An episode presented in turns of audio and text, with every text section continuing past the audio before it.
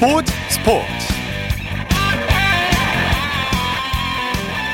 여러분 안녕하십니까 아나운서 이창진입니다 공연이나 영화처럼 스포츠에서도 티켓 파워가 점점 중요해지고 있는데요 우리나라 스포츠 선수 중에서 티켓 파워가 가장 강한 선수를 꼽는다면 단연 손흥민 선수를 꼽을 수 있을 텐데요. 손흥민 선수의 티켓 파워는 유럽에서도 이미 입증되고 있습니다. 토트넘의 시즌 티켓 최고가는 2,223파운드, 우리 돈으로 359만 원에 달하는데요. 이는 영국 프리미어리그 내 다른 구단 표값의 최고치보다 높은 금액입니다. EPL뿐만 아니라 국내도 국내에서도 손흥민의 티켓 파워는 막강한데요. 축구 국가대표 평가제 열릴 때면 축구협회 서버가 마비될 정도고요. 다음 달 토트넘의 방한 소식에 20분 만에 표가 완판됐다고 합니다. 자, 손흥민 선수처럼 티켓 파워를 지닌 선수들이 더 많이 나오기를 기대해 봅니다. 일요일 스포츠 스포츠 먼저 축구 소식으로 시작합니다. 중앙일보의 박민 기자와 함께합니다. 안녕하세요. 네, 안녕하세요. 오늘 프로축구 빅매치가 많았는데요. 울산과 전북의 현대가 더비가 열렸죠. 네, 울산에서 열린 K리그 1 경기에서 그 전북 현대가 울산 현대를 3대 1로 완파를 했습니다. 아, 전북은 8승 4무 4패 승점 28점으로 그 3위로 한 계단 올라섰고요. 어, 선 울산과의 승점 차를 11점에서 그 8점으로 좁히면서 어, K리그 6년 연속 우승을 향한 그 불씨를 살렸습니다. 예. 아, 반면에 울산은 독주 체제에 그 제동이 걸렸습니다. 네, 경기 내용은 어땠나요? 네, 전북의 일본인 미드필더 쿠니모토 선수가 그 1대 0으로 앞선 상황에서 두 골을 몰아쳤거든요.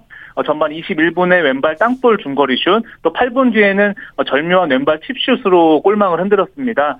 어, 사실 쿠니모토 선수가 올 시즌 다소 주춤했었는데요. 어, 김상식 감독과의 어, 비디오 미통, 미팅이 어, 굉장히 또 효과를 봤다. 또 이렇게 어, 비결을 밝혔습니다. 네, 승부가 어디서 갈렸습니까? 네, 전반 30분 만에 전북이 3골을 뽑아내면서 승부가 일찌감치 네. 어, 기울어졌습니다. 네. 어, 사실 그 전북이 그동안 그 공격력이 주춤했는데요. 그 오래간만에 그 화공 그러니까 그 화끈하고 화려한 공격을 선보였습니다. 어, 특히 그동안 외국인 선수들이 좀 잠잠했는데 오늘 바로우와 어, 쿠니모토가 어, 터졌고요. 예. 어, 경기 후에 그 울산의 홍, 홍명도 감독은 어, 그동안 자만에 빠져 있었는데 어, 중요한 메시지를 줬다. 또 이렇게 말을 했고 어, 전북의 김상식 감독은 어, 우승 경쟁에 불씨로 삼겠다. 또 이렇게 소감을 밝혔습니다. 예. 수원과 서울의 슈퍼매치는 오후 7시 반에 킥오프 됐죠? 네, 양 팀이 현재 치열한 경기를 펼치고 있고 지금 후반 추가 시간 5분 중에 지금 4분이 진행 중이거든요. 네. 어, 현재 서울이 1대 0으로 앞서 있습니다. 0대 0으로 맞선 후반 12분에 서울이 선제골을 터뜨렸는데요. 그 나상호 선수가 그 크로스를 올렸는데 어, 조영욱 선수가 그 헤딩골로 또 연결을 했습니다. 아, 만약 경기가 1대 0으로 종료가 된다면 어, 서울은 6위에서 6위로 또 한 계단 올라설 수가 있습니다. 네. 자, K리그 2 경기도 열렸죠? 네, 서울 이랜드와 충남 아산의 경기가 펼쳐졌는데요. 양 팀이 득점 없이 비겼습니다. 어, 이랜드는 6경기 연속 무승에 그치면서 그 7위에 머물렀고요. 어, 충남 아산은 5위에 자리를 했습니다. 네. 손흥민 선수의 소속팀 토트넘이 다음 달에 친선 경기를 위해 방한하는데요. 티켓이 단 20분 만에 매진됐다고 하죠? 네, 맞습니다. 오프닝 때도 손흥민 선수의 티켓 파워에 대해서 언급을 해주셨는데요. 네. 어, 우선 토트넘이 다음 달 방한을 해서 7월 13일에 어, 서울에서 팀 K리그와 친선 경기를 치르는데요. 뭐 그제 티켓 예매 또 첫날 그 25분 만에 6만여 석이 매진이 됐고요. 예. 어, 그리고 17일에는 수원에서 스페인 세비야와 친선 경기를 갔는데 어, 오늘 예매 시작 20분 만에 그 4만여 석이 완판이 되면서 어, 손흥민 선수의 일, 인기를 그 또 한 번 실감을 했습니다. 예. 손흥민 선수가 론칭한 패션 브랜드도 인기 몰이를 하고 있다고요? 네, 그 최근에 패션 브랜드를 론칭을 했는데요. 그 손흥민의 그 성인 그 SON을 거꾸로 표기하고 등번호 7번을 그 조합한 브랜드인데요. 어, 그제 서울 강남구에 팝업 스토어를 열었는데 매장 앞에 또 대기줄이 길게 늘어서는 또 오픈런이 어, 벌어졌습니다. 아, 네. 어, 그 정말 그 패션계에서도 그 손흥민 선수의 인기가 좀 대단한 것 같습니다. 네. 크리스티아노 호날두 선수도 개인 브랜드가 있죠. 네, 맞습니다. 뭐, 그, 아무래도 손흥민 선수도 롤모델인 호날두를 좀 참고한 것으로 보이는데요. 호날두도 2006년에 이니셜과 등번호 7번을 따서 어, CR7이라는 브랜드를 만들어서 어, 속옷과 셔츠, 뭐 신발, 향수를 출시를 한 적이 있거든요. 네. 어, 손흥민 선수도 뭐 다양한 상품들을 또 상표로 등록을 하면서 뭐 호날두처럼 좀 사업 확장 가능성도 좀 열어둔 그 상황입니다. 네. 스포츠 스타들이 이렇게 브랜드를 런칭한 경우가 또 많이 있죠. 네, 그 맨유 공격수 출신 링가드 같은 경우에는 2018년에 그 의류 브랜드를 론칭을 했는데요. 어, 첫해 좀 3억 원 이상의 손실을 본 적도 있고요. 어, 반면에 농구 황제 마이클 조던 같은 경우에는 그 에어 조던 시리즈가 지금까지 굉장히 어, 꾸준한 사랑을 받고 있습니다. 아무래도 네. 명성과 경기력이 좀 판매로 연결되는 것 같고요. 또 얼마나 좀 트렌디한 상품을 내놓는지도 또 영향을 미치는 것 같습니다. 예. 손흥민 선수가 10대 때 잉글랜드 포츠머스와 블랙번 입단 테스트를 받았던 사실을 영국 언론이 재조명했다고요. 네, 그 영국 더선과 데일리 스타가 손흥민이 2009년에 포츠머스와 블랙번 입단 테스트를 받았지만 계약이 성사되지 않았다. 도 이렇게 보도를 했습니다.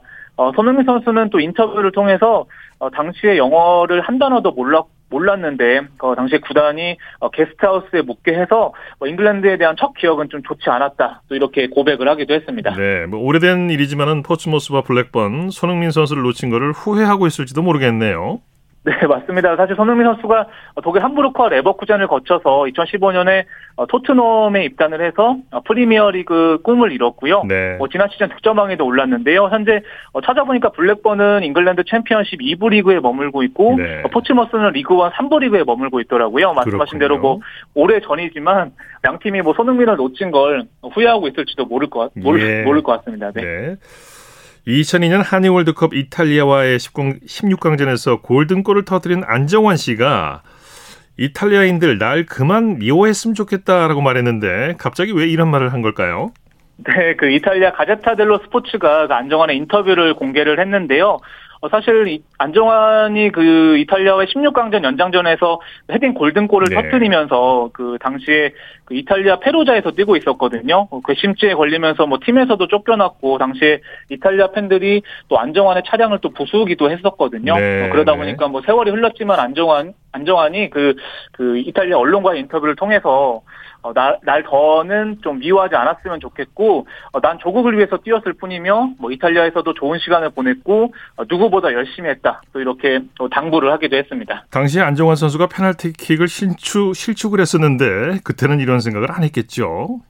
네, 맞습니다. 뭐 정확히 지적을 해주신 게 어, 전반전에 페널티킥을 실축했었어요. 그 실축을 해서 정말 뭐 선수 뭐 은퇴를 해야 되는 거 아니냐 이런 고민도 했다고 네. 하는데요. 뭐 그래도 안정환은 또 이탈리아의 언론과 인터뷰를 통해서 어, 당시에 뭐 편파 판정 논란이 있었지만 우리는 뭐 판정을 존중하고 어, 정말 이탈리아의 그 세세한 특징까지 분석을 했다. 또 이렇게 말을 하면서 네. 또 승리의 비결을 밝혔습니다. 그리고 네. 어, 조금 전에 그 서울과 수원의 경기가 막 끝났거든요. 아, 네. 그 말씀드린 대로 어, 서울이 조영욱 선수 헤딩골을 또 지켜내면서 1대 0으로 승리를 지키면서 경기가 마무리가 됐습니다. 네, 소식 감사합니다.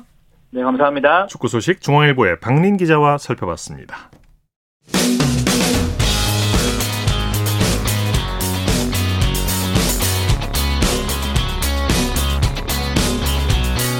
따뜻한 비판이 있습니다. 냉철한 분석이 있습니다. 스포츠 스포츠. 일요일 스포츠 스포츠 생방송으로 함께하고 계십니다. 9시 29분 지나고 있습니다. 이어서 프로야구 소식입니다. 스포티비 뉴스의 김태우 기자와 함께합니다. 안녕하세요.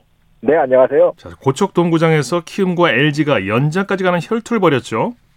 네, 오늘 2시에 먼저 열렸습니다. 고척돔에서 열린 LG와 키움의 경기에서는 LG가 연장 접전 끝에 4대 2로 역전승을 거뒀습니다. 예. 투수전 속에 키움이 4회 이정후 선수의 솔로 홈런으로 선취점을 뽑았지만 LG가 추가점을 주지 않고 잘 버텼고요. 7회 최은성 선수의 솔로 홈런으로 동점을 만들더니 연장 10회 석점을 뽑아내고 기어이 경기를 뒤집었습니다. 예. 오늘 경기는 특히 명품 투수전이 기대를 모았죠. 오늘 양 팀이 외국인 에이스를 출격시켰고 예상대로 투수전으로 흘러갔는데요. 두 선수 모두 잘 던졌습니다. 키움 에링 요키시 선수는 7이닝 4피안타 7탈삼진 1실점, LG 아담 플럿코 선수도 7이닝 4피안타 9탈삼진 1실점으로 모두 호투했는데요. 어, 결과적으로 두 선수 사이에 승자는 없었습니다. 예. 3연전 모두 투수들의 호투 속에 빡빡한 승부가 이어진 시리즈였습니다. 네, 키움은 오늘 수비에서 실책이 나왔어요. 맞습니다. 수비 실책도 두 개가 있었고요. 예. 1대1로 맞선 연장 10회 야수 선택들이 좀 아쉬웠습니다. 예. 무사 1루에서 유강남 선수의 희생 번트 때 3루수가 선행주자, 즉 2루를 택했는데 세이프가 돼서 주자와 타자가 모두 살았고요. 이어진 무사 1, 2루에서도 김민성 선수의 번트 때 이번에는 1루수가 3루를 선택을 했는데 역시 모두 세이프가 됐습니다. 예. 이렇게 결국 무사 만루에 몰린 끝에 3실점하고 키움이 무너졌습니다. 네. 롯데가 SSG를 상대로 극적인 역전 드라마를 썼네요. 주말 3연전 싹쓸이 패배 위기에 몰렸던 롯데가 경기 막판 타선 집중력에 힘입어 7대 4로 이기고 연패를 끊어냈습니다. 예. 올해 유통 라이벌 SSG를 상대로 5연패 중이었는데요. 오늘 기어이 그 사슬을 끊어내는데 성공했습니다. 네, 경기가 어디서 뒤집혔습니까? 롯데가 2대 4로 뒤지고 있던 8회였습니다. 김태형 선수를 상대로 황성빈 선수의 볼넷, 전준우 선수의 안타로 무사 1, 2루를 만들었고요. 이대호 선수의 적시타로 한 점을 만회한 것에 이어서 피터스 선수의 내야 땅 볼 때 상대 야수 선택에 힘입어 동점을 만들었습니다. 네. 계속된 말루기에서 정봉훈 선수가 2타점 적시타, 한태양 선수가 쐐기 적시타를 때려 8회에만 5득점 비기닝을 만들고 경기를 뒤집을 수 있었습니다. 네. 사직구장에서는 이대호 선수의 팬클럽 회원들이 생일 축하 행사를 했다고 하죠. 맞습니다. 이대호 선수가 올 시즌을 끝으로 은퇴를 선언한 상황이잖아요. 예, 사실 예. 은퇴하기에는 성적이 너무 좀 아까운 측면이 있는데 오늘 이대호 선수의 생일을 맞이해서 팬클럽 회원들이 사직구장에서 축하 행사를 열었습니다. 그런데 이날 이 자리에서 은퇴를 하지 말라 이런 자리를 네. 메시지를 전달해서 화제를 좀 모았고요. 사실 적지 않은 롯데 팬들이 이대호 선수의 은퇴를 만류하고 있는 상황이거든요. 예. 이대호 선수가 앞으로 어떤 선택을 내릴지 혹은 롯데 구단 차원에서 어떠한 움직임이 있을지는 한번 지켜봐야겠습니다. 네. 팬들 입장에서는 경기장에서 계속 이대호 선수를 보고 싶겠죠. 잠실구장으로 가보죠. KT가 두산을 상대로 완승을 거뒀네요. 잠실에서는 6월 들어 상승세를 타고 있는 KT가 두산을 7대 1로 꺾고 단독 5위 자리를 지키고 5화의 승리를 향한 진군을 계속했습니다. 역시 두산에 강한 선발 소영진 선수가 8이닝 동안 88개의 공을 던지면서 5피안타 6탈삼진 무사사구 1실점 역주를 펼친 게 가장 결정적인 승인이었고요. 네. 이양철 KT 감독도 더할 나위가 없는 최고의 피칭이었다고 극찬했습니다. 네. 또 KT 주축 타자들이 제 몫을 다해줬어요. 맞습니다. 우선 부상으로 시즌 출발이 늦었던 강백호 선수가 뒤늦게 첫 홈런을 쳐냈다는 것이 좀 반가웠고요. 강백호 선수가 3회 최현준 선수를 상대로 투런포를 터뜨리면서 이날 경기의 흐름을 바꾸는데 큰 역할을 했습니다. 네. 새 외국인 선수 알포드 선수 또한 5회에 솔로 홈런을 터뜨리면서 오늘 승리를 자축했습니다. 네. 배정대, 황재균, 김준태 선수도 안타 2개씩을 때려내면서 오늘 승리에 공헌했습니다. 네. NC와 한화의 경기는 어떻게 됐습니까? 9위와 10위 간의 대결이 벌어진 창원에서는 홈팀 NC가 한화를 6대 3으로 누르고 승리와 함께 일주일을 마무리했습니다. 네. 1회 한화의 수비 실책이 쏟아진 가운데 대거 5점을 얻어서 경기 초반 기세를 완벽하게 제압했고요. 선발 신민혁 선수를 필두로 한 마운드도 잘 버텼습니다. 네. NC가 위닝 시리즈를 기록한 반면 한화는 8연패에 빠졌습니다. 네. 그야말로 늪에 빠졌는데 뭔가 전환점이 필요한 한화입니다. 자, 삼성은 기아에게 기분 좋은 승리를 거뒀죠. 광주에서는 삼성이 기아를 7대 3으로 누르고 역전 위닝 시리즈를 완성했습니다. 경기 초반 삼성이 차곡차곡 점수를 뽑으면서 기아를 어렵게 했는데요. 1회 한 점을 선취했고 3회에는 오재일 선수의 투런포, 4회에는 박승규 선수의 적시타와 피렐라 선수의 밀어내기 볼넷으로 한 점씩을 더 뽑으면서 유리한 고지를 점령할 수 있었습니다. 삼성 선발 수아레즈 선수는 5이닝 1실점으로 승리 투수가 됐고요. 예. 반대로 오늘 부상 복귀전을 가진 기아 로니 선수는 3과 3분의 1이닝 5실점으로 부진해서 기아를 좀 고민에 빠뜨리는 양상입니다. 네. 프로야구 지금 중위권 싸움이 아주 치열하죠. 선두 SSG가 2위 키움의 3경기 반차 선두를 달리고 있고요. 키움이 이 격차를 좁히지 못한 채 일주일이 끝났습니다. 네. 3위 LG, 4위 기아의 순서는 지난주 이맘때와 같고요. KT가 좋은 흐름을 타면서 5위까지 올라왔는데 안심할 처지는 아닙니다. 6위 삼성이 반 경기 차, 7위 두산이 한 경기 반 뒤에서 KT를 쫓고 있습니다. 네. 8위 롯데, 9위 NC, 10위 한화의 순서로 하위권은 이어지고 있습니다. 네. 코리안 메이저리거 소식 살펴보죠. 최지만 선수 타격감에 물이 올랐네요. 연일 맹타를 휘두르고 있어요. 요즘만 같으면 참 좋겠습니다. 템파베이 최지만 선수가 오늘 리그 최하위 팀인 볼티모어 경기에서 5타수 2안타 2타점 맹활약을 하면서 팀의 7대 6 승리를 이끌었습니다. 네. 두 경기 연속 멀티히트인데요. 시즌 타율도 어느덧 2할 9푼 3리까지 올라왔습니다. 예. 3할 타율이 머지않았고요. 만약 3할 타율까지 기록한다면 생애 첫 올스타 선정 가능성도 높아지게 됩니다. 리그 1루수 중에서 가장 좋은 타격 성적을 거두고 있는 선수 중 하나가 바로 네. 최지만 선수이기 때문인데요. 역대 코리안 리그 올스터 다들 기억하시죠? 박찬호, 김병현, 추신수, 류현희 선수까지 총 4명이 있었습니다. 최지만 선수가 이 대열에 합류할지도 흥미로워졌습니다. 예. 김하성 선수도 안타를 기록했죠? 김하정 선수는 오늘 콜로라도와의 경기에 선발 유격수로 출전해서 4타수 1안타를 기록했는데요. 네. 한점 뒤진 9회 마지막 타석에서 좌익수 옆으로 빠져나가는 2루타를 쳐서 팀의 마지막 불씨를 되살렸습니다. 예. 다만 이어진 1사 1, 1, 2루에서 중심 타선에서 후속타가 나오지 않으면서 아쉽게 좀 땅을 쳤고요. 어, 콜로 샌디에이고도 콜로라도에 패했습니다. 예. 자, 류현진 선수가 팔꿈치 수술을 받았는데 수술 수술 경과는 좋다고 하는데 생각보다 재활을 오래 하게 된다면서요? 네, 오늘 수술을 받았다고 토론토 구단이 공식적으로 발표를 했습니다. 네. 말씀하신 대로 팔꿈치 수술을 받았는데요. 인대를 전면적으로 재건을 할지 혹은 부분적으로 재건을 할지가 관건이었는데 예. 오늘 발표는 전면 재건술을 받았다고 합니다. 네. 흔히 말하는 토미전 서저리라고 하죠. 보통 이 경우 1년에서 1년 반 정도 재활이 걸립니다. 예. 유현진 선수로서도 큰 결정을 했는데 모쪼록 건강히 그리고 완벽하게 다시 마운드에 설 수 있었으면 좋겠습니다. 네. 박효준 선수도 대타로 출전했죠? 메이저리그 생존 게임을 벌이고 있는 피츠버그 박효준 선수는 오늘 샌프란시스코와의 경기에 대타로 출전해서 8회 1사 1루에서 중전 안타를 만들어냈습니다. 예. 지난 16일 세인트루이스전 이후 사흘 만에 나온 안타였고요. 시즌 타율은 2할 2분 7리로 계속해서 올라오는 흐름입니다. 다만 박효준 선수 뒤에 후속타가 나오지 않았고 팀도 5대 7로 져서 아쉬움을 남겼습니다. 네, 소식 감사합니다. 네, 감사합니다. 프로야구 소식 스포티비 뉴스의 김태우 기자와 함께했고요. 이어서 한 주간 이슈가 됐던 스포츠계 소식을 집중 분석해보는 최동호의 스포츠 칼럼 시간입니다. 한판승의 사나이 이원희 교수가 현역으로 복귀합니다. 은퇴 후 14년 만에 다시 유도복을 입게 된 건데요. 스포츠 평론가 최동호 씨와 함께 이원희 교수의 복귀 의미를 살펴보겠습니다. 안녕하십니까? 예, 안녕하세요. 이원희 교수가 복귀 전에 대비해서 구슬땀을 흘리고 있다고요? 예, 그렇습니다. 이게 한판승의 사나이죠. 이 이원희 교수를 아, 이제 다시 이원희 선수라고 이제 부르게 됐습니다. 아, 용인대학교 교수로 재직 중인 이원희 교수는 올해 41살이거든요. 예. 어, 그리고 지난 2008년에 은퇴를 했고요. 은퇴 후 14년 만에 현역 복귀를 선언했는데 네. 어, 이원희 교수는 오는 11월에 열리는 국가대표 1차 선발전에 출전할 계획입니다. 예. 이원희 교수 한국 유도의 전설이라고 할 수 있는데요. 2004년 예. 아테네 올림픽 금메달리스트이자 한국 유도 사상 최초로 그랜드슬램을 달성한 주인공이죠. 어, 예, 맞습니다. 아, 이 한국 유도에서 이 가장 화려한 경력을 갖고 있는 유도인이 바로 이원희 교수다. 이렇게 예. 볼수 있거든요. 그 2004년 아테네 올림픽 나, 유도 남자 73kg급에서 금메달을 따냈고요. 2003년에 이 국제대회 48연승을 기록하면서 전성기를 누렸는데 놀랍죠. 이 48연승 가운데 이 44승이 한판승입니다. 예, 대단합니다. 그래서 네. 이 한판승의 사나이다. 이렇게 이제 불리우기도 했고요. 어, 이 한판승의 사나이 참이 부러운 애칭이기도 한데 2003년 세계 선수권 대회, 2004년 아테네 올림픽, 2006년 도하 아시안 게임을 석권하면서 한국 유도 사상 최초로 그랜드 슬램을 달성한 주인공이 되기도 했죠. 네. 이원희 교수가 말씀하신 대로 지금 41살이고 이 예. 감독을 할 나이인데 현역으로 복귀하겠다는 이유가 있겠죠. 어, 모두들 가장 궁금해하실 것 같은데 언론 인터뷰에서는 이원희 교수가 이제 코로나로 힘들어하는 분들이 많이 계시는데 이제 그들에게 힘과 용기를 주고 싶다 이렇게 이제 복귀 이유를 밝혔거든요. 네. 아 그런데 저는 솔직히 이 얘기는 좀 믿기지는 않습니다. 네.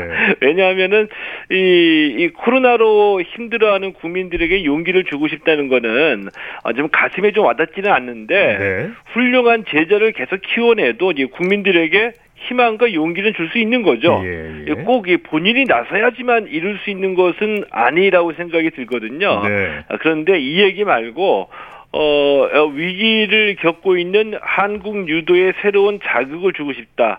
또 새로운 삶의 동기를 찾고 싶다. 이렇게 얘기를 했는데, 네네. 네. 어, 제 개인적으로는 이 새로운 삶의 동기가 어, 어떤 이 개인들에게 자신의 인생을 새롭게 설정하는 가장 중요한 동기가 되지 않을까 이렇게 좀 봅니다. 예, 이게 더 와닿는 느낌입니다. 네. 예.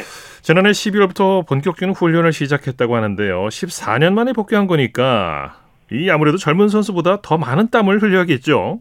아, 예, 그래야지 되겠죠. 힘들지만 이 젊은 선수하고 똑같이 하면은 이길 수는 없겠죠. 예.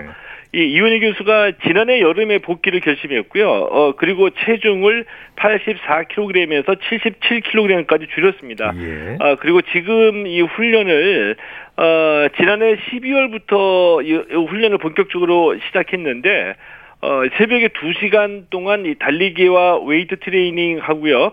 자, 오후에는 이 용인대 유도학과 실기 강의 시간에 이제 직접 이 유도 훈련을 하는 거죠. 네. 그리고 퇴근 후에 집에서 또 이제 훈련을 하니까 새벽부터 밤 늦게까지 훈련이 이어진다. 이렇게 이제 보면 되겠고요. 네. 자, 올해 초에 이 경기도 유도회에 선수로 등록을 했습니다. 네. 자, 그리고 11월에 이 국가대표 1차 선발전에 어, 출전할 계획이죠. 네, 아무튼 이원희 교수, 이원희 선수의 의지가 대단한데요. 예. 네, 국제 대회에 나가려면 우선 국가 대표로 선발이 돼야 하는데 이원희 교수의 목표가 이제 내년 2024년 내후년이 되겠죠? 파리 올림픽이라면서요. 어, 예, 그렇습니다. 그 국가대표 선발전에 출전하고 내년에 아시안 게임에 출전한다는 계획을 갖고 있고요. 최종적인 목표는 2024년 파리 올림픽 금메달입니다. 어, 이 국가대표 선발전에는 이제 73kg급에 출전할 예정인데 이 73kg급은 안창림 선수가 은퇴하면서 지금은 이 강원철 이은결 선수가 국가대표로 활동 중에 있거든요. 네. 근데 이은결 선수는 현재 용인대학교에 재학 중입니다. 그렇군요. 때문에 이원희 교수의 제자죠. 음. 어, 이 어, 강원철 선수는 또 이 새까만 후배고요. 어, 때문에 이 이원희 교수는 앞으로 이 제자이자 또 이 후배들을 꺾어야지 73kg급에서 국가대표가 될 수 있습니다. 예. 물론 이제 이원희 교수도 많이 고민하고 복귀를 결정했을 거고요. 또 나름 예. 자신이 자신감이 있으니까 대표 선발전에 출전하겠다는 걸 텐데 그렇겠죠. 이게 쉽지는 않겠죠. 어, 쉽지 않겠죠. 이 41살이고요. 또 은퇴하고 14년 만에 복귀입니다.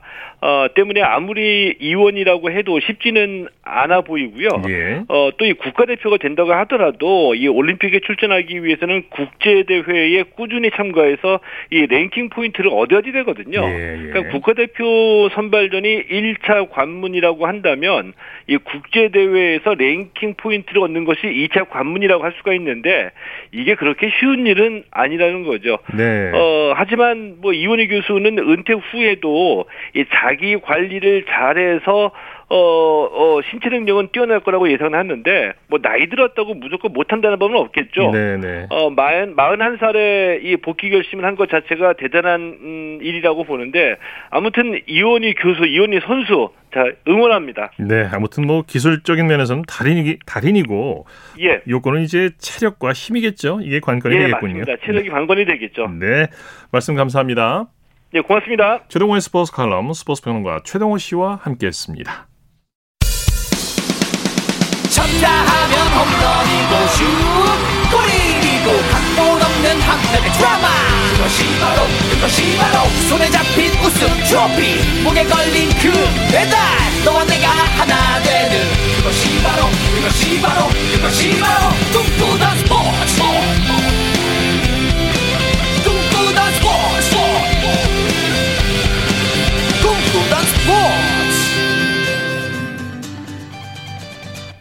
일요일 스포츠 스포츠 생방송으로 함께하고 계십니다. 9시 43분 지나고 있습니다. 이어서 다양한 종목의 스포츠 소식을 전해드리는 스포츠 와이드 시간입니다. 이혜리 리포터와 함께합니다.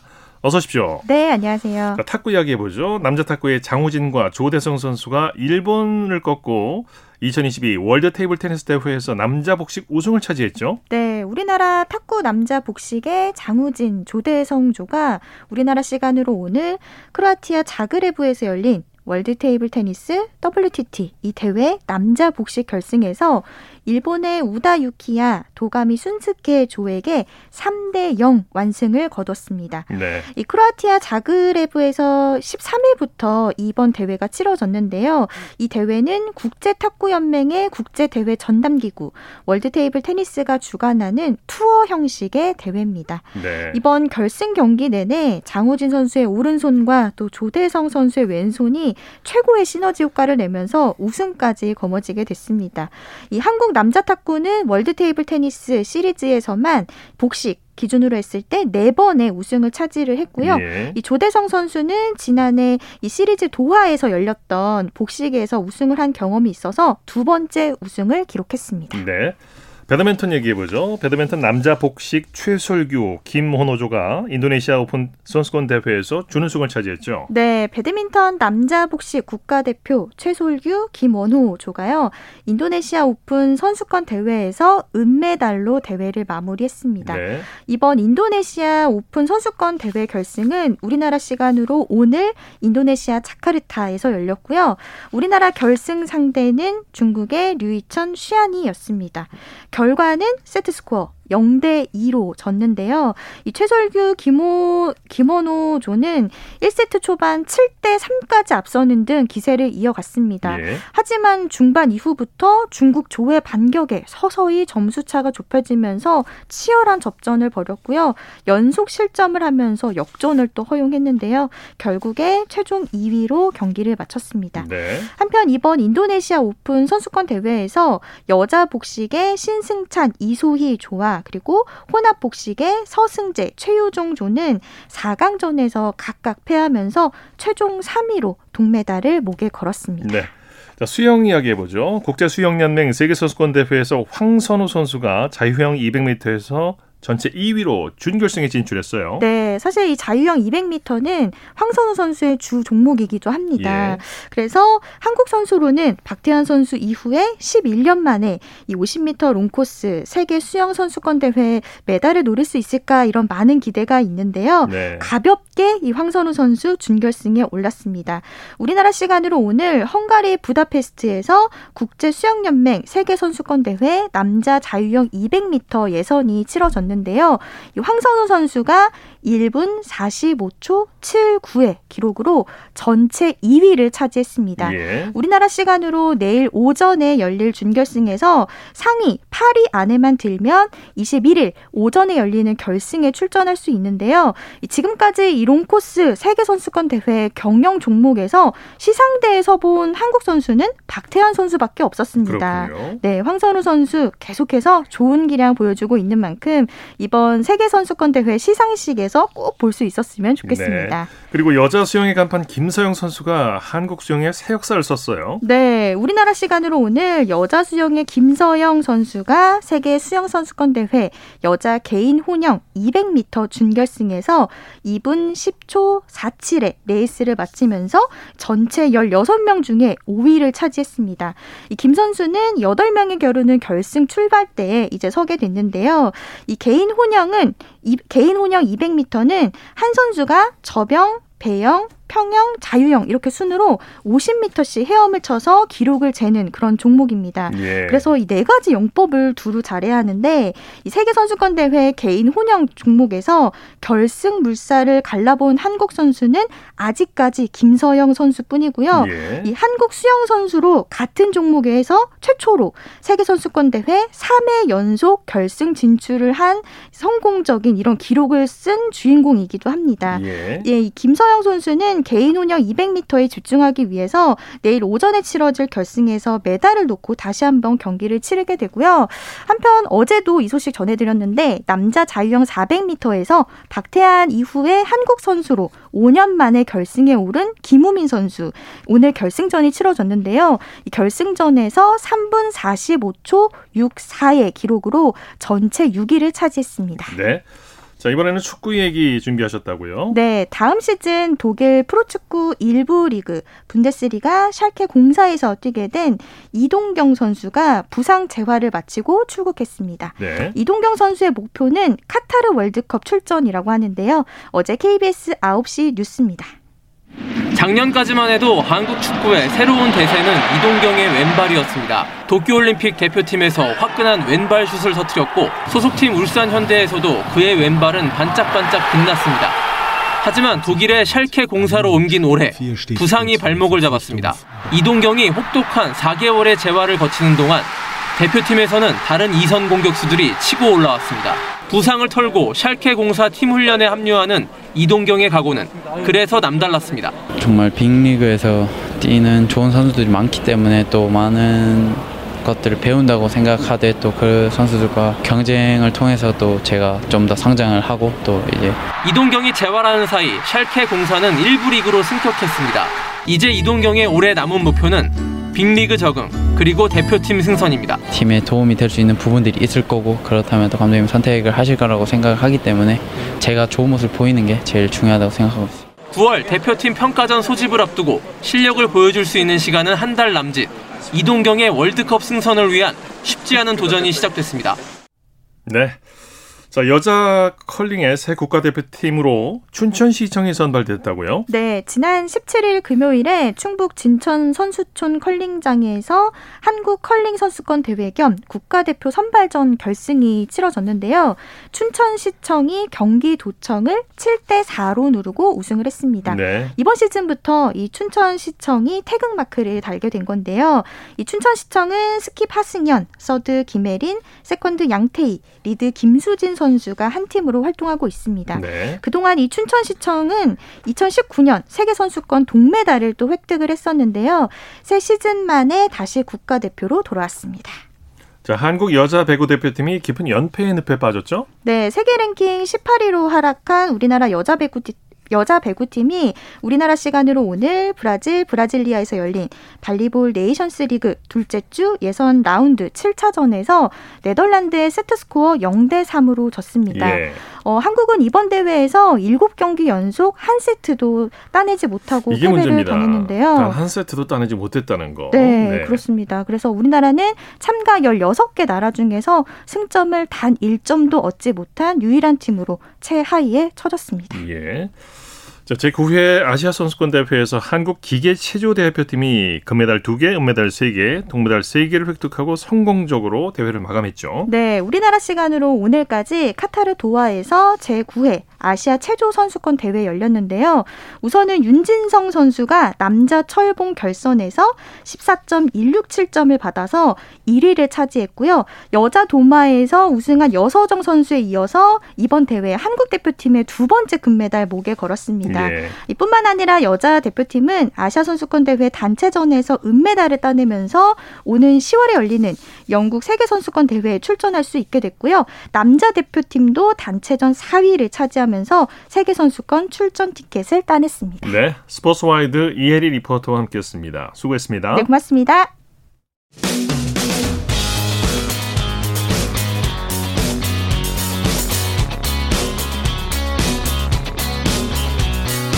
따뜻한 비판이 있습니다. 냉철한 분석이 있습니다. 스포츠 스포츠. 이어서 골프 소식 살펴보겠습니다. 스포츠 조선의 김진회 기자와 함께합니다. 안녕하세요. 네, 안녕하세요. 아, 임희정 선수가 메이저 퀸에 등극했네요. 네, 임희정 선수는 이날 충북 레인보우 힐스 컨트리 클럽에서 열린 DB그룹 어, 한국 여자 오픈 골프 선수권 대회 최종 최종 라운드에서 버디 4개, 보기 1개를 묶어 3언더파 69타를 쳤습니다. 네. 어, 임, 임희정 선수는 최종 합계 19언더파 269타로 루키 서, 권서연 선수를 6타 차로 제치며 압도적인 우승을 차지했습니다. 네, 네. 어, 교통사고 후유증을 극복한 임희정 선수는 이번 시즌 첫 승이자 통산 다섯 번째 우승을 거머쥐었는데요. 개인 통산 두 번째 메이저 대회 제패입니다. 네, 네. 어, 임희정 선수는 지난해 8월 하이원 리조트 여자 오픈 이후 약 10개월 만에 우승을 수확했습니다. 이미정 선수는 우승 상금으로 3억 원을 차지해 시즌 상금 4억 619만 원을 기록하게 됐습니다. 네, 이미정 선수가 대기록도 작성했죠. 네, 무려 6타차 선두로 마지막 날에 돌입한 이미정 선수는 3라운드 합계 100, 아, 16언더파 200타로 54홀 최저타 기록을 세웠는데요. 어, 종전 이, 2021년 박민지 선수의 201타를 한타 경신했습니다. 네. 어, 또 72홀 최저타 기록까지 갈아치웠습니다. 어, 72홀 최저타 종전 기록은 2018년 오지현 선수가 달성한 17언더파 271타였습니다. 네. 어, 지난해 이 대회에서 박민지 선수가 오지현 선수의 기록에 타이를 이루며 우승한 바 있는데 1년 만에 임희정 선수가 새롭게 기록을 썼습니다. 네. KPGA 코리안 투어에서는 이준석 선수가 우승했죠? 네, 이준석 선수는 이날 강원도 남춘천 컨트리 클럽에서 열린 KPGA 코리안 투어 하나은행 인비테이셔널 최종 4라운드에서 버디 6개와 보기 1개로 5언더파 67타를 쳤습니다. 네. 어, 최종 합계 21언더파 267타를 기록한 이준석 선수는 이규민 선수를 한타 차로 따돌리고 우승컵을 들어올렸습니다. 어, 다음 주 한국 오픈 타이틀 방어전을 앞두고 우승을 차지한 이준석 선수는 코리안 투어 다승자 반열에 올랐고 우승 상금 2억 원을 챙겼습니다. 네. 자, PGA 투어 메이저 대회 US 오픈에서는 김주형 선수가 공동 25위로 한국 선수들 가운데 가장 좋은 성적을 기록 중이죠.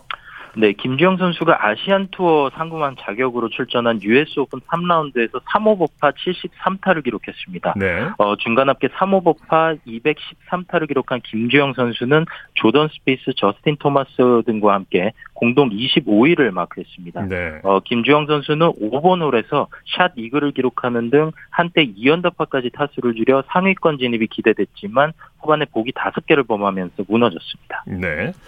어, 이 대회 3라운드까지 공동 선두를 달리고 있는 피츠패트릭의 엎드려 그린 읽는 루틴이 주목을 받고 있다고요. 네, 피츠패트릭 선수는 온그린을 한 뒤에 네. 엎드려서 그린 라이를 읽으면서 화제를 모으고 있는데요. 네. 어, US 오픈 그린은 난도가 높고 미세 브레이크가 많습니다. 예. 또 빨라서 그린 경사를 읽는데 선수들이 고전하고 있습니다. 네. 때문에 피츠패트릭 선수는 어, 몸을 최대한 낮춰서 그린 경사를 읽고 있는데 효과가 만점입니다. 네. 어, 평균 퍼팅 수가 어, 다른 선수보다 0.88타를 더 어. 이득을 보고 있습니다. 예, 이게 효과를 보는 모양이군요. 자, 남아공 출신 MJ 다피가 이 대회에서 가장 위험한 샷을 했다고요? 네, 이 대회 2라운드 14번 홀에서 다피의 티샷이 왼쪽으로 당겨졌습니다. 네. 어, 티샷이 하필이면 갤러리의 이동 경로인 데크 위에 놓여져 있습니다. 있었는데요. 네. 이 밖에도 상황이 좋지 않았습니다. 왼쪽에는 큰 나무가 있었고 오른쪽에는 보호 펜스가 있었습니다. 그런데 놀랍게도 다피는 4번 우드로 정확하게 공을 그린 주변까지 두 번째 샷을 날렸습니다. 네. 어, 위기를 벗어났지만 아쉽게도 어프로치샷 실수로 보기를 범하고 말았습니다. 네, 네. 어, 미국 골프 채널은 다피의 두 번째 샷은 US 오픈에서 가장 위험한 샷이라고 평가했습니다. 네. 자, 혈전증 극복 후 돌아온 넬리 코다가 LPGA 투어 우승을 바라보고 있죠. 네, 코다는 지난 3월 혈전증으로 수술을 받고 한동안 예. 대회에 나서지 못하다가 이달 초 US 여자 오픈부터 복귀했는데요. 이 복귀 두 번째 대회인 마이어 클래식에서 우승 기회를 잡았습니다. 예. 어, 3라운드까지 중간 합계 18언더파로 제니퍼 컵초를 한타 차로 제치고 단독 선두에 올랐습니다. 네, 소식 감사합니다. 네, 감사합니다. 골프 소식 스포츠 조선의 김진회 기자와 함께했습니다. 스포츠 스포츠 오늘 준비한 소식은 여기까지고요. 내일은 8시 30분부터 들으실 수 있습니다. 함께 해주신 여러분 고맙습니다. 지금까지 아나운서 이창진이었습니다. 스포츠 스포츠